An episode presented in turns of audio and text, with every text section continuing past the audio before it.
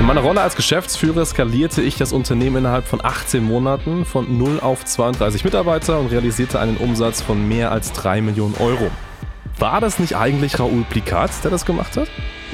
Konkrete Frage an dich. Ist das wirklich so? Weil wie du es ja schilderst, ist es ja so, dass auch der Erfolg von My Best Concept nicht nur auf die Karte von Raoul Plikat zu schreiben ist. Dass natürlich Personal Brands und Unternehmer, die persönlich schon länger in der Öffentlichkeit stehen, schon länger sich selbst aktiv vermarkten, manchmal sehr, sehr eingeschränkte Vorstellungen haben, was sie wollen. Wie war das jetzt beispielsweise in der Zusammenarbeit mit der Kreuze? Wie kann es denn dazu kommen, dass ein Karl S eine derartige Fehlentscheidung in der Führungsriege trifft. Kannst du das beantworten oder weißt du es selber nicht? So, herzlich willkommen. Mein Name ist Hans Schneider und im heutigen Podcast begrüße ich Tim Kramer. Tim Kramer ist Ex-Marketing-Chef Dirk Reuter, Ex-Marketing-Chef Karl S. und jetzt seit neuestem und seit jüngstem der Geschäftsführer der Lola Media GmbH. Ja, herzlich willkommen, Tim. Hallo Hans, freut mich. Vielen Dank für die Einladung.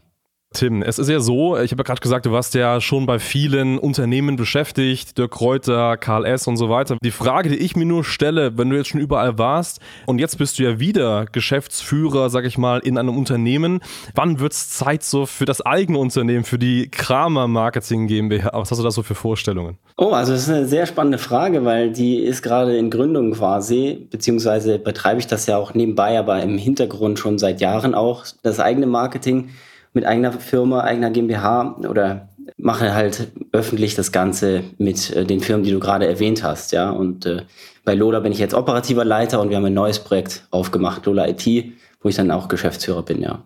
Okay, aber ich sag mal so, von Grund auf komplett was Neues aufbauen, das willst du wohl eher nicht. Das ist nicht so die Sache, wo du hin möchtest. Ich glaube, das machen wir in gewisser Weise. Das ist jetzt Definitionssache mit Lola hier, mit dem neuen Projekt. Und nebenbei berate ich durchaus auch Agenturen seit Jahren selbst. Das ist im Prinzip eine eigene Sache, aber das veröffentliche ich einfach nicht. Dafür kennt man mich nicht. Das muss auch nicht so sein. Ich glaube, das hängt auch irgendwo mit meinen Stärken zusammen, dass ich sehr gut in einem bestehenden Organismus funktioniere, mhm. sage ich mal. Okay, ja. Für mich war das noch nie irgendwie eine Sache, dass ich praktisch irgendwie als Marketingleiter, wie du es vielleicht bei dir war, mit Dirk Kräuter, KLS und so weiter, in eine gewisse Organisation reinkomme und dann da entsprechend das Marketing aufbaue, perfektioniere, optimiere. War das schon ein bisschen so, so eine Art Freigeist, dass ich sage, ich habe eigene Ideen, ich will irgendwas eigenes, komplett, wo jetzt keiner irgendwie noch reinreden kann. Ne? Wir haben ja bei uns im Unternehmen einen sehr talentierten Verkaufsberater, äh, den Harry. Ähm, und bei Harry ist es zum Beispiel so, dass er extrem stark ist, was Vertrieb angeht und sich da super wohlfühlt und deswegen auch sagt, hey, er ist super glücklich, im Unternehmen ein Unternehmen aufzubauen. Und bei dir ist wahrscheinlich jetzt ähnlich, dass du sagst, hey, du hast Stärken, die du ausleben möchtest und vielleicht nicht so Bock drauf, jetzt auch noch, keine Ahnung, Backoffice, Buchhaltungszeug oder sowas zu machen, wahrscheinlich, ne? Ja, also das waren ja alles auch Teile der Aufgaben der Geschäftsführung, darüber mhm. auch die Verantwortung zu tragen dafür. Ja, aber ich bringe Ideen ins Leben. Also ich mache äh, die Execution in den ganzen Unternehmen und bin auch der derjenige im Hintergrund, der dann auch das konkrete Wie löst. Das habe ich mal so für mich definiert. Ja? Also ich löse vielleicht nicht immer das Was gemacht wird, aber wie es konkret gemacht wird, sodass es auch wirklich funktioniert in der realen Welt. Ja. Jetzt habe ich mich und auch ähm, mein Team haben uns ja Vorfeld so auf dem Podcast ein bisschen vorbereitet, haben auch einige Sachen recherchiert. Eine Sache, die mir aufgefallen ist und die wir so gesehen haben, ist, dass du ja schon viele Sachen machst. Also Macht es denn Sinn, jetzt konkret auf drei Hochzeiten zu tanzen? Coole Frage auch. Das war tatsächlich in der Vergangenheit schon ein bisschen anders. Da war der Fokus zumindest in der Wahrnehmung, was man mitbekommen hat, anders. Und ist tatsächlich auch noch in der Findungsphase. Das Fokusthema ist das IT-Thema, ja, weil mhm. Consulting für IT-Unternehmen, da haben wir wirklich festgestellt, dass wir hier wirklich weiterhelfen können. Und das leite ich auch federführend. Und die anderen Themen bin ich zwar involviert, aber da sind die Teams vor allem und ich habe da Konzepte reingebracht, um im Mediageschäft Großkunden gewinnen zu können. Da arbeite ich gar nicht operativ. Und operativ arbeite ich im Prinzip nur in dem IT-Thema und habe ja durch die Vergangenheit, was du erwähnt hattest, von den Besten lernen dürfen und sehr schnell lernen dürfen, was man alles durch Multiplikatoren und Teams machen kann. Aber wahrgenommen werde ich und möchte ich werden für die Beratung von IT-Unternehmen bis drei Millionen Jahresumsatz, sich richtig zu positionieren, Marketing und Vertrieb zu machen und deutlich mehr Erfolg als IT-Unternehmen, damit mehr Lebensqualität für IT-Unternehmer zu schaffen. Das ist das, was dieses Jahr auch deutlich in die Öffentlichkeit getragen werden wird. Du hast jetzt gerade gesagt, was da so ein bisschen dein Fokus ist, aber wie kann man sich so einen Arbeitstag von dir vorstellen, wenn du operativ in dieser Sache tätig bist? Äh, ich produziere Trainings, ich produziere Inhalte, die IT-Unternehmen nach vorne bringen und ihnen Ergebnisse versprechen. Das mhm. hat viel mit Kommunikation zu tun, weil viele ITler haben wir festgestellt, eine Herausforderung haben, ihre Angebote richtig an den Kunden zu kommunizieren. Und vielleicht auch noch ein Punkt zu den drei Hochzeiten. Marketer sind ja immer sehr gefragt und jetzt hatte ich das große Glück, mit echt bekannten Leuten zusammenzuarbeiten, so dass das auch immer bei mir gefragt war. Und da bin ich sehr, sehr dankbar für. Und natürlich musste auch ich mich entscheiden. Und IT ist das Thema, für das wir uns, ich mich auch entschieden habe, weil ich hier das größte Potenzial sehe, auch den größten Effekt, den man erzielen kann. Weil IT-Unternehmen sind 100.000 in Deutschland alleine da. Es ist eine Zukunftsbranche. Es ist so wichtig, dass wir in Deutschland hier was tun, dass wir Angebote richtig kommunizieren und statt dass sich alle auf jeden fokussieren wollen, so ja, äh, sollte sich jedes IT-Unternehmen aus meiner Sicht gut positionieren und dann einfach insgesamt mehr Erfolg haben. Und ich glaube, als Marketer, ja, die ITler fragen auch, was können wir von Media-Leuten oder Marketing-Leuten lernen? Ich glaube, das ist genau der Punkt. Hier verbindet sich das Ganze und ich habe schon immer diese technische Feder auch gehabt, weswegen ich sehr gut äh, mit ITlern auch klarkomme oder, oder sehr gut in der Kommunikation bin, mhm. äh, was das angeht, dieses Thema. Deswegen liegt das uns total. Jetzt ist es ja so, dass wenn du sagst, da bist du nicht operativ drin, ich sehe ja dennoch auf Instagram und so weiter, dass du dafür wirbst, dass das funktioniert. Was ist da rein strategisch deine Aufgabe? Also das ist ja das, was ich auch in der Vergangenheit auch äh, mit äh, Karl und äh, Live-Building eben auch operativ da gemacht habe und auch dort alle Trainings eben aufgebaut habe und das habe ich weiterentwickelt für mich persönlich und gebe das auch heute noch weiter, weil es mir Spaß macht. Also das ist tatsächlich ein Thema einfach, was Spaß macht Wissen weiterzugeben. Und es ist oft ja, man kennt das eine Idee, die dann ein ganzes Business verändern kann. Also zum Beispiel auch hier in der Lola gab es ein spezielles, ich nenne das Türöffnerprodukt, was ich übrigens auch der IT-Branche empfehle, in gewisser Form, was es ermöglicht, große Aufträge in hohen sechsstelligen bis siebenstelligen Summen auf Jahresbudget, also Annual Contract Value, äh, abzuschließen. Ja? Mhm. Und das passiert hier schon durch diese eine Idee. Das habe ich mit dem Team zusammen gemacht, nicht alleine. Das ist immer Teamwork alles.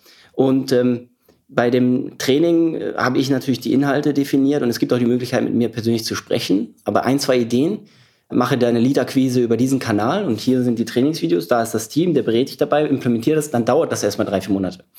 Und dieses Training forciere ich nicht. Das heißt, ich bewerbe es nicht aktiv, ich wähle nur aus selber, mit wem, also ich mache die Gespräche selber, um dort äh, den Kunden, also letztendlich zu sagen, ob wir es machen oder nicht weil ich sehr genau darauf achte, mit wem ich hier arbeite. Ich mache das in meiner Freizeit. Das ist meine Freizeitbeschäftigung. Und das IT-Thema ist mein Beruf. Und alles wird später Teil meiner Berufung werden. Wir werden alles zusammen integrieren. Es wird eine große Gruppe sein. Mhm. Okay, okay.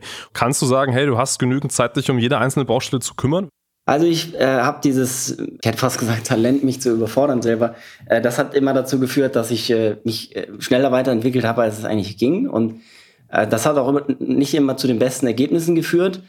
Und das erste Thema Agentur, das mache ich, äh, wie gesagt, in der Freizeit, wenn es zu viel wird, würde ich das entsprechend reduzieren. Aber was mir ein Anliegen ist, ist das IT-Thema, weil ich hier sehe, dass wir ganz viel zu tun haben in Deutschland. Also wenn man jetzt einfach mal schaut, äh, Software-IT-Unternehmen in Amerika werden ganz anders aufgebaut, gehen ganz anders von der Denke her.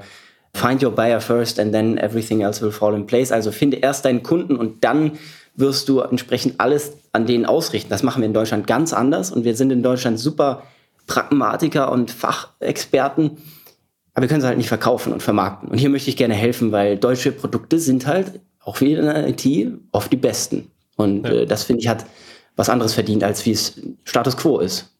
Ja, nein, das äh, stimmt auf jeden Fall. Die Thematik mal Elektromobilität ist ja grundsätzlich eigentlich eine deutsche Erfindung gewesen, wenn wir den Schwenk mal in die Richtung machen.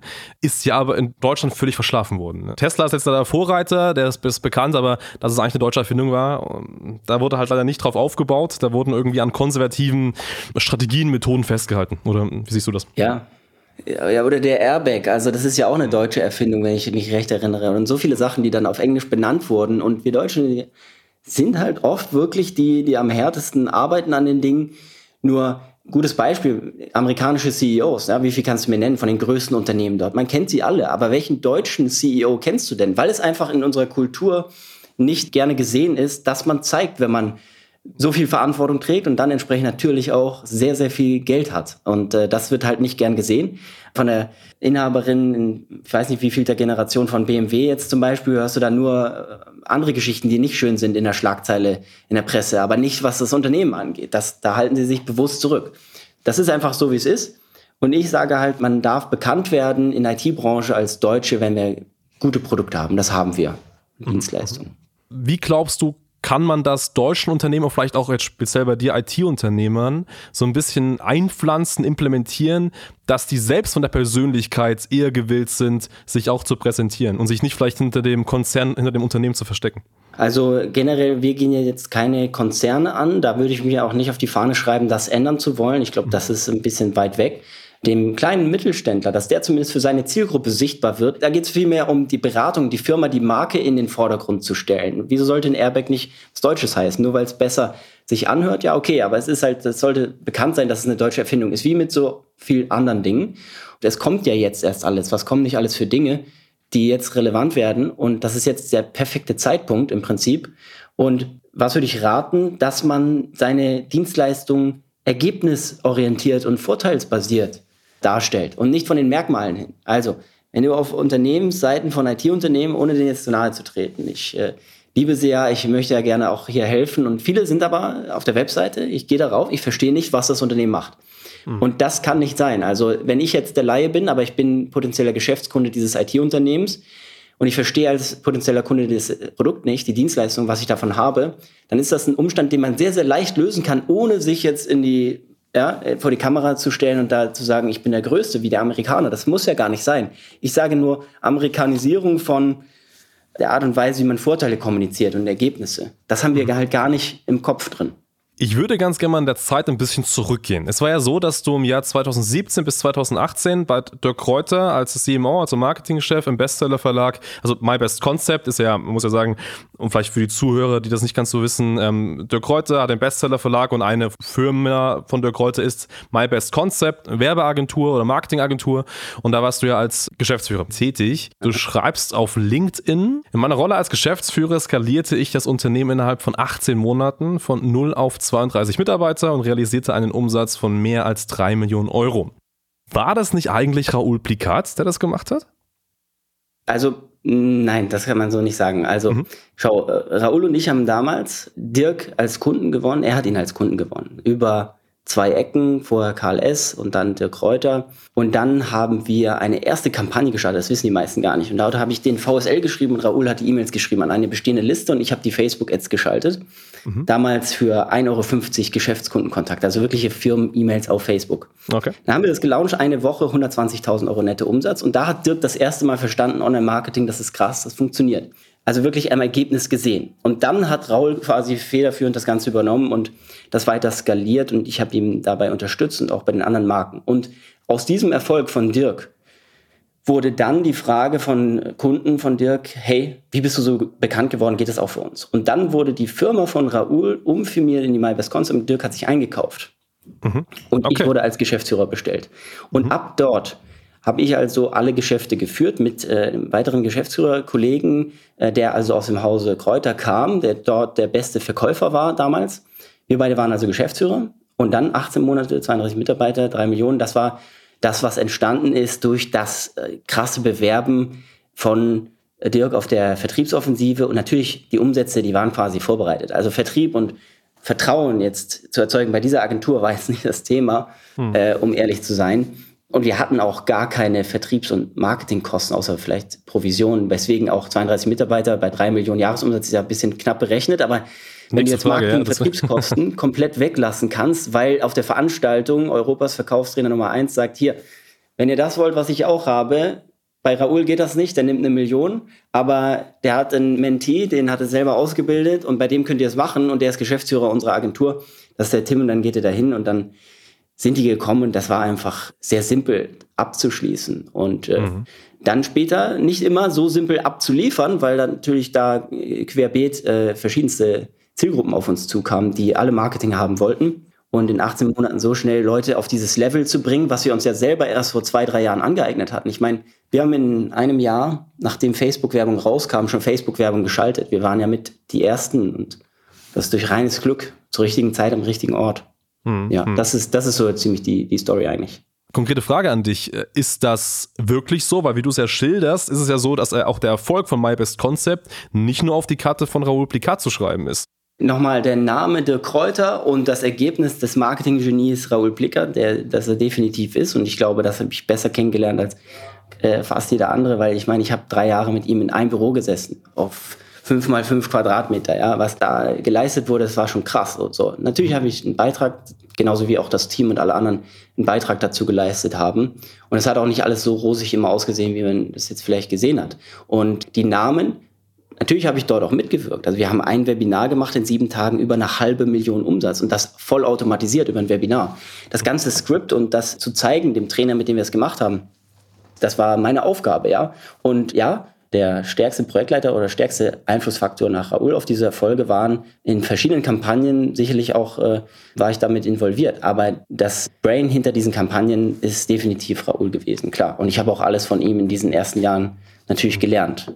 Mhm. Ja, und er hatte halt vier, vier, fünf Jahre Vorsprung und hat mir dann diese Dinge beigebracht und alles auch zukommen lassen an Kursen und Inhalten, was er sich angeeignet hat, äh, vollkommen kostenlos, was ich mir dann auch ansehen konnte. Natürlich mit dem Ziel, dass wir zusammenarbeiten, ich die Kampagnen leite, anfangs als Projektleiter, später als Geschäftsführer und dann irgendwann halt nicht mehr.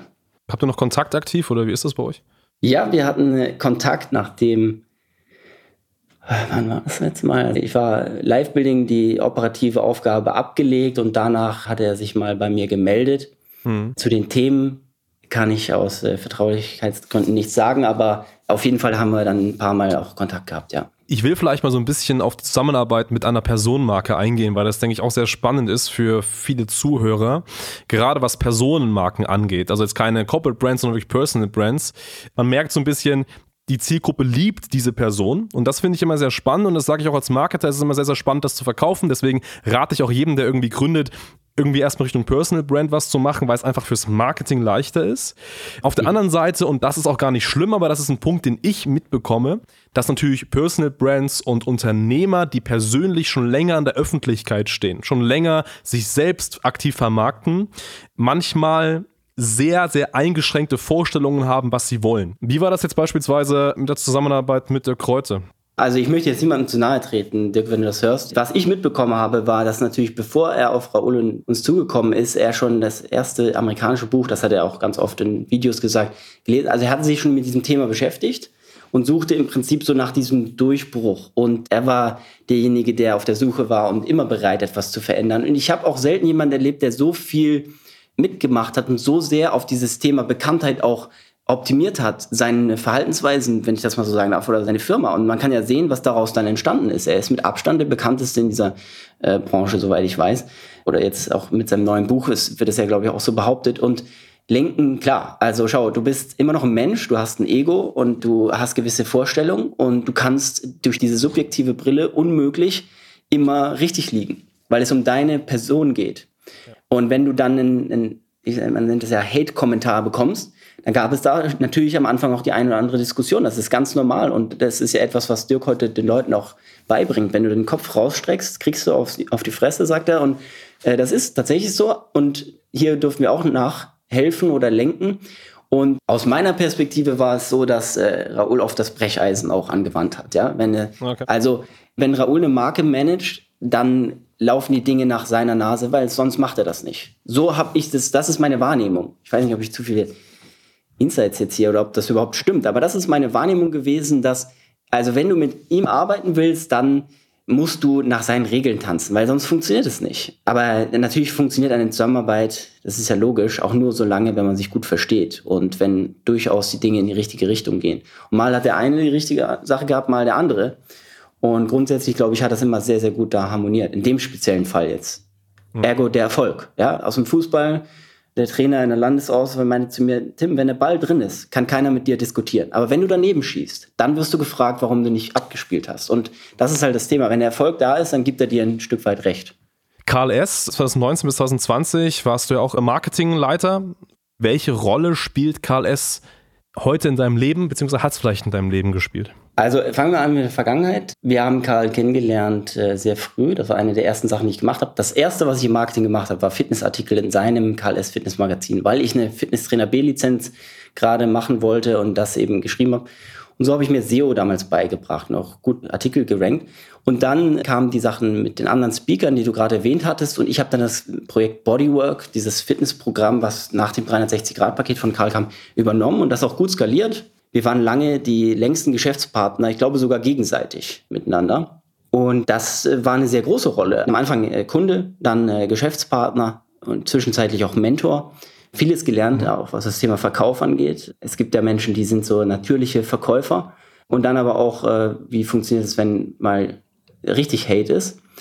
Und ähm, heute spielt das, äh, ja, mhm. spielt es heute für eine Rolle. Also es ist äh, sehr wenig Kontakt. Wenn du jetzt ein Problem hast, irgendwas Marketingtechnisches, würdest du Karl S. auf WhatsApp schreiben oder, oder nicht? Was Marketingtechnisch ist, hat er ja Dinge von mir gelernt. Also okay. ich weiß nicht, ob das die richtige Reihenfolge wäre, aber. Also würde ähm, dir schreiben, praktisch. Oder das auch nicht? Na, nicht mehr. Er hat ja die Dinge gelernt. Aber definitiv okay. Webinare, so, worüber wir viel Umsatz gemacht haben, mhm. da kam das Know-how natürlich von mir. Und das ist ja auch alles unwichtig. Also heute, da habe ich ja andere Ansprechpartner heute mhm. den, ich, den ich da schreiben würde, wenn ich Herausforderungen habe oder Dinge lernen will in diesem Bereich. Ja, jetzt ist das ja eine, eine, Trennung, die ja noch nicht lange her ist und ich habe da auch mitbekommen und auch viele andere haben das natürlich mitbekommen, dass das irgendwann dazu kam, dass ein gewisser größerer Teil der Führungsriege bei KLS KLS verlassen hat. Kannst du dazu irgendwas sagen? Ja, es war von Anfang an natürlich eine Gruppierung aus Leuten mit sehr großen Ambitionen oder sagen wir einfach Egos, ja. Und das in Kombination mit fehlenden oder vielleicht sogar heute würde ich sagen den falschen Werten oder komplett unterschiedlichen Wertvorstellungen hat natürlich dazu geführt, was abzusehen war, dass das Ganze nicht lange anhält.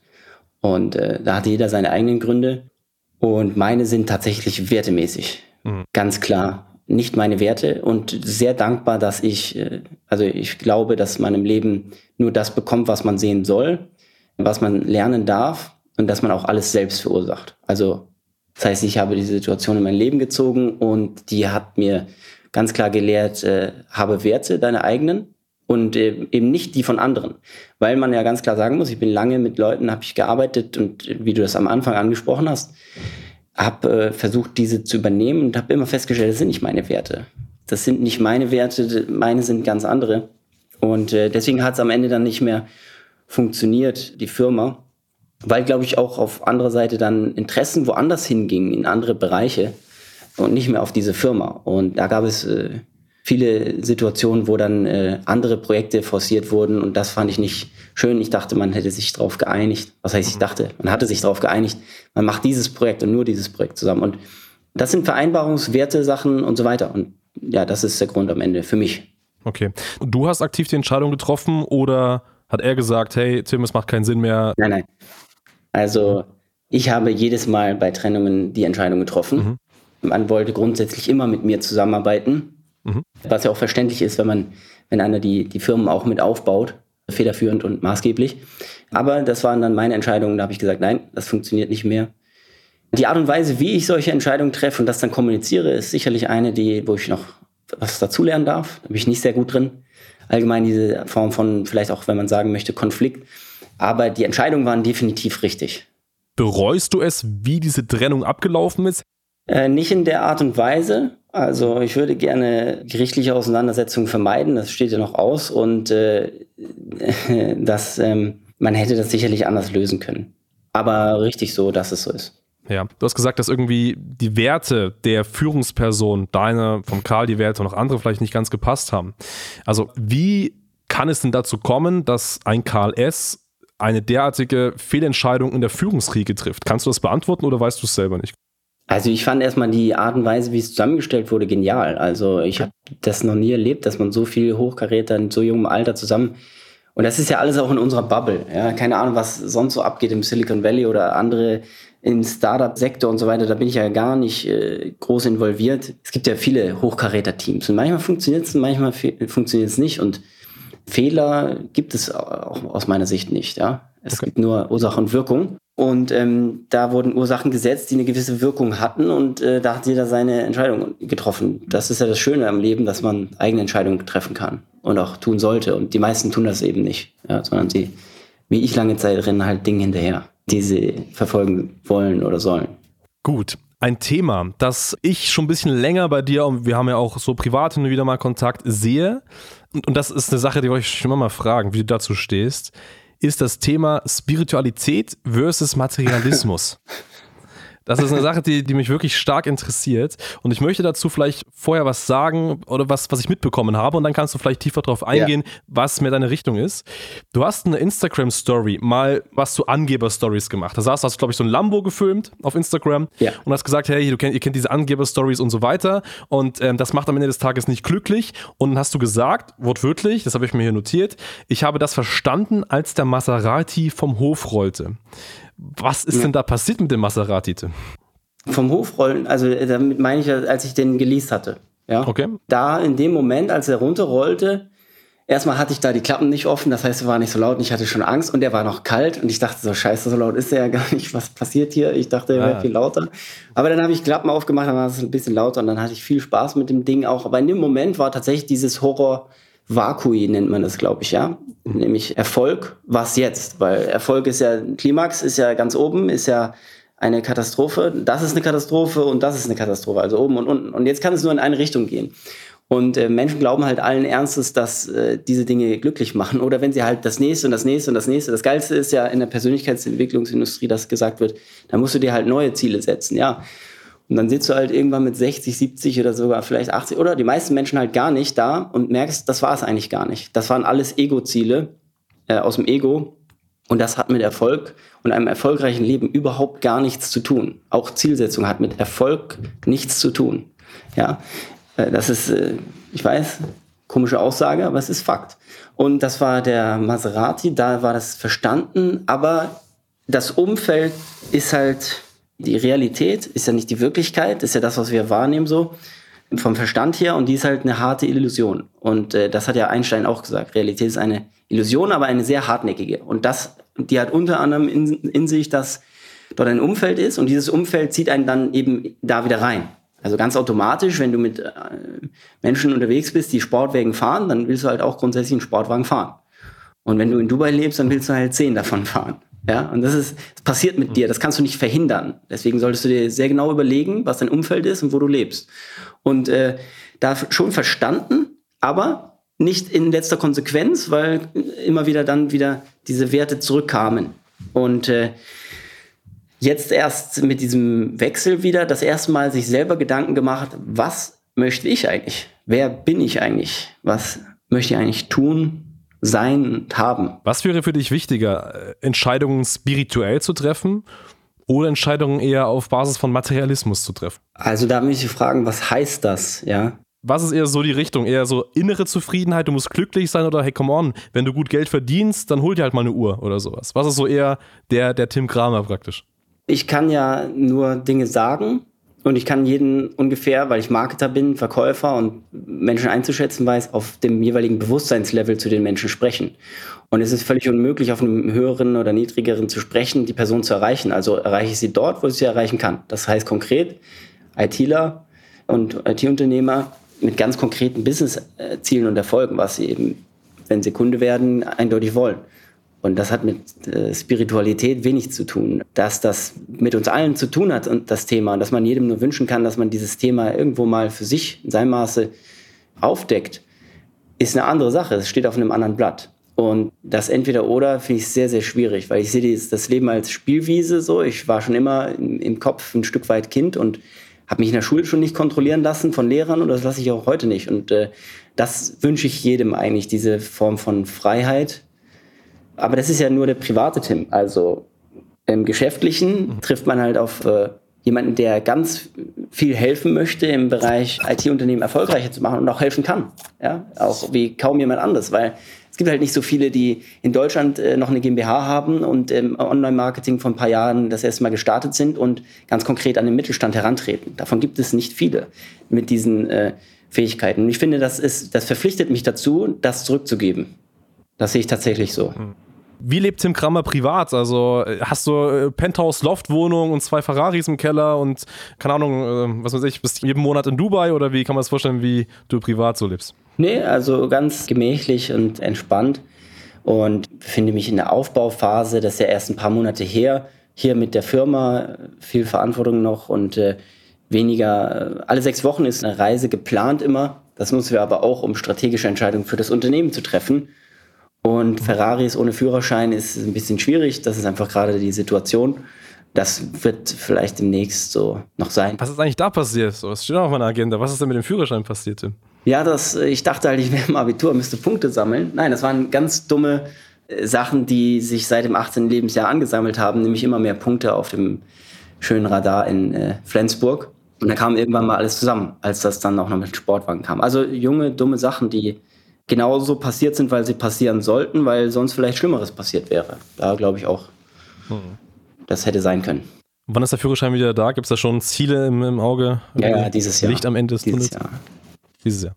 Und dann kommt wieder Maserati vom, auf den Hof oder wie, wie Das weiß ich noch nicht. Äh, das schauen wir uns dann an. Ja, ich, ich merke ja auch gerade so, es wird ja viel mitbekommen. Ich frage mich halt immer, wer sieht diese Sachen? Und was macht man sich dann mhm. für Gedanken und so weiter. Das ist natürlich eine Sache, die eine Rolle spielt, aber es ist schon auch etwas, wo ich mir Gedanken mache, möchte man sich dahingehend einschränken. Und ähm, ich habe schon immer Wege gefunden und es ist auf jeden Fall ein super Sportwagen in dem Alter äh, von Interesse. Nicht die S-Klasse, das weiß ich nicht. Ist aktuell zu langweilig. Ja. Außer hinten sitzen, oder? Das ja, S-Klasse Maybach, äh, es gibt keinen besseren Reisekomfort als S-Klasse Maybach. Durfte ihr auch erleben. Und das ist super. Tim, ich habe noch ein Thema, das ähm, ein bisschen persönlicher geht. Und jetzt weiß ich nicht, inwiefern du drüber reden möchtest, aber ich möchte es vielleicht trotzdem ansprechen. Du hast ähm, auf deinem Instagram-Profil im September 2020 einen Post gemacht und ich möchte mal einen Ausschnitt von vorlesen. Du hast geschrieben, du hast mir gezeigt, dass man wieder aller Umstände die Kontrolle über die eigenen Gefühle, Gedanken und Handlungen hat und dass ich allein die Verantwortung dafür trage, das Leben lebenswert zu machen. Ich liebe dich, Mama weiß jetzt nicht, was da genau passiert ist, aber kannst du drüber sprechen? Ja, und klar. vielleicht noch viel wichtiger, ich glaube, es war was Schweres, davon gehe ich mal aus, ähm, was das vielleicht mit dir gemacht hat. Als Unternehmer, als Mensch. Ja. Genau.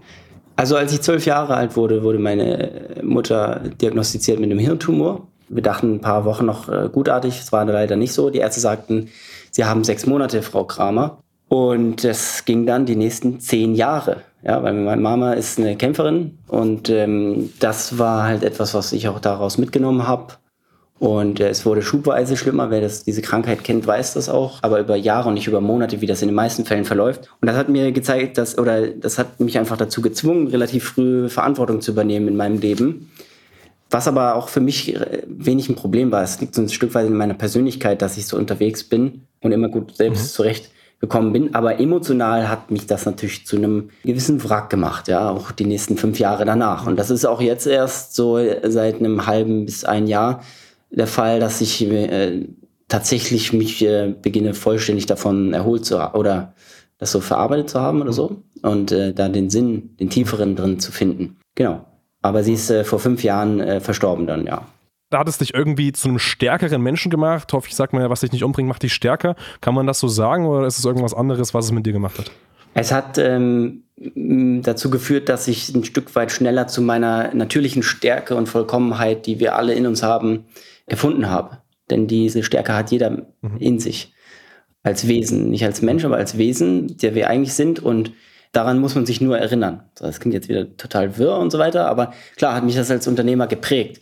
Also äh, in Bezug auf die Dinge, die wirklich wichtig sind. Also jeder, der das hier hört, nehmt eure Mama in den Arm, ja, meldet euch öfter bei ihr. Es ist der wichtigste Mensch in eurem Leben und das weiß man oft immer erst, wenn es äh, zu spät ist. Und das ist halt, einmal lernt man diese Sache sehr schmerzhaft und dann überträgt man das auf andere Sachen. Und was wirklich wichtig war, ja. hat sich dann auch darauf bezogen, dass ich eben nicht den Drang verspürt habe, gleich am Anfang mich so krass in die Öffentlichkeit zu drängen. Ich weiß nicht, wie man das jetzt wahrgenommen hat, aber das war nie mein Interesse oder irgendwelche Erfolge groß nach außen zu tragen. Das war mir einfach nicht wichtig. Ich wollte einfach Spaß haben an den Sachen und Dinge dazulernen. Und ich lerne super gerne Sachen dazu und äh, habe für mich so meine eigene Methodik entwickelt, wie das auch sehr, sehr schnell geht in verschiedenen Bereichen, wo man sich dann fragt, soll das gehen? Der macht so viele Sachen, das funktioniert doch gar nicht. Ja, ich mache aber nur das und das mache ich sehr, sehr gerne und das, klar, hat das geprägt, natürlich. Okay, also vielen, Dank auf jeden Fall, dass du es mit uns teilst. Das ist mhm. ähm, eine sehr wichtige Botschaft. Ja. Tim, wenn du eine Schachfigur sein könntest, welche wäre es und warum? Die Dame, klar, also meiste Möglichkeiten, ja. Die meisten Möglichkeiten der Züge. Weil man kriegt ja äh, als Mensch dann so wie beim Poker oder beim Schach eine Figur oder eine, die Karten auf die Hand und die darf man ausspielen. Also jeder kann alles werden, finde ich so ein bisschen schwierig und äh, ja, es geht ja eigentlich nur darum, sich zu erinnern, wer man eigentlich ist, aber jetzt mal in der materiellen Welt gesprochen, habe ich halt gewisse Karten auf die Hand gelegt. Meine sind zum Beispiel, dass ich mich unglaublich schnell in Dinge reinfinden kann, mich ausdrücken kann, komplexe Dinge einfach erkläre und äh, da schon in der Schule alle genervt habe mit, dass ich immer am Reden war und der Klassenclown. Und das hat sich aber im Unternehmertum ganz anders dargestellt, zum Glück. Und die sollte man finden, glaube ich, und dann passiert das Leben sowieso, während man es plant. Ganz anders. Tim, hat mir sehr viel Spaß gemacht. Ich danke dir auf jeden Fall für die vielen, vielen Insights. Und ähm, yes, vielen, vielen Dank. Ja, danke dir, Hans. Also, das sind auf jeden Fall Fragen gewesen, mit denen hätte ich niemals gerechnet. Klar, so ein bisschen aus der Vergangenheit. Vielen Dank dafür, hat mich gefreut und äh, ja, danke, dass ich dabei sein durfte.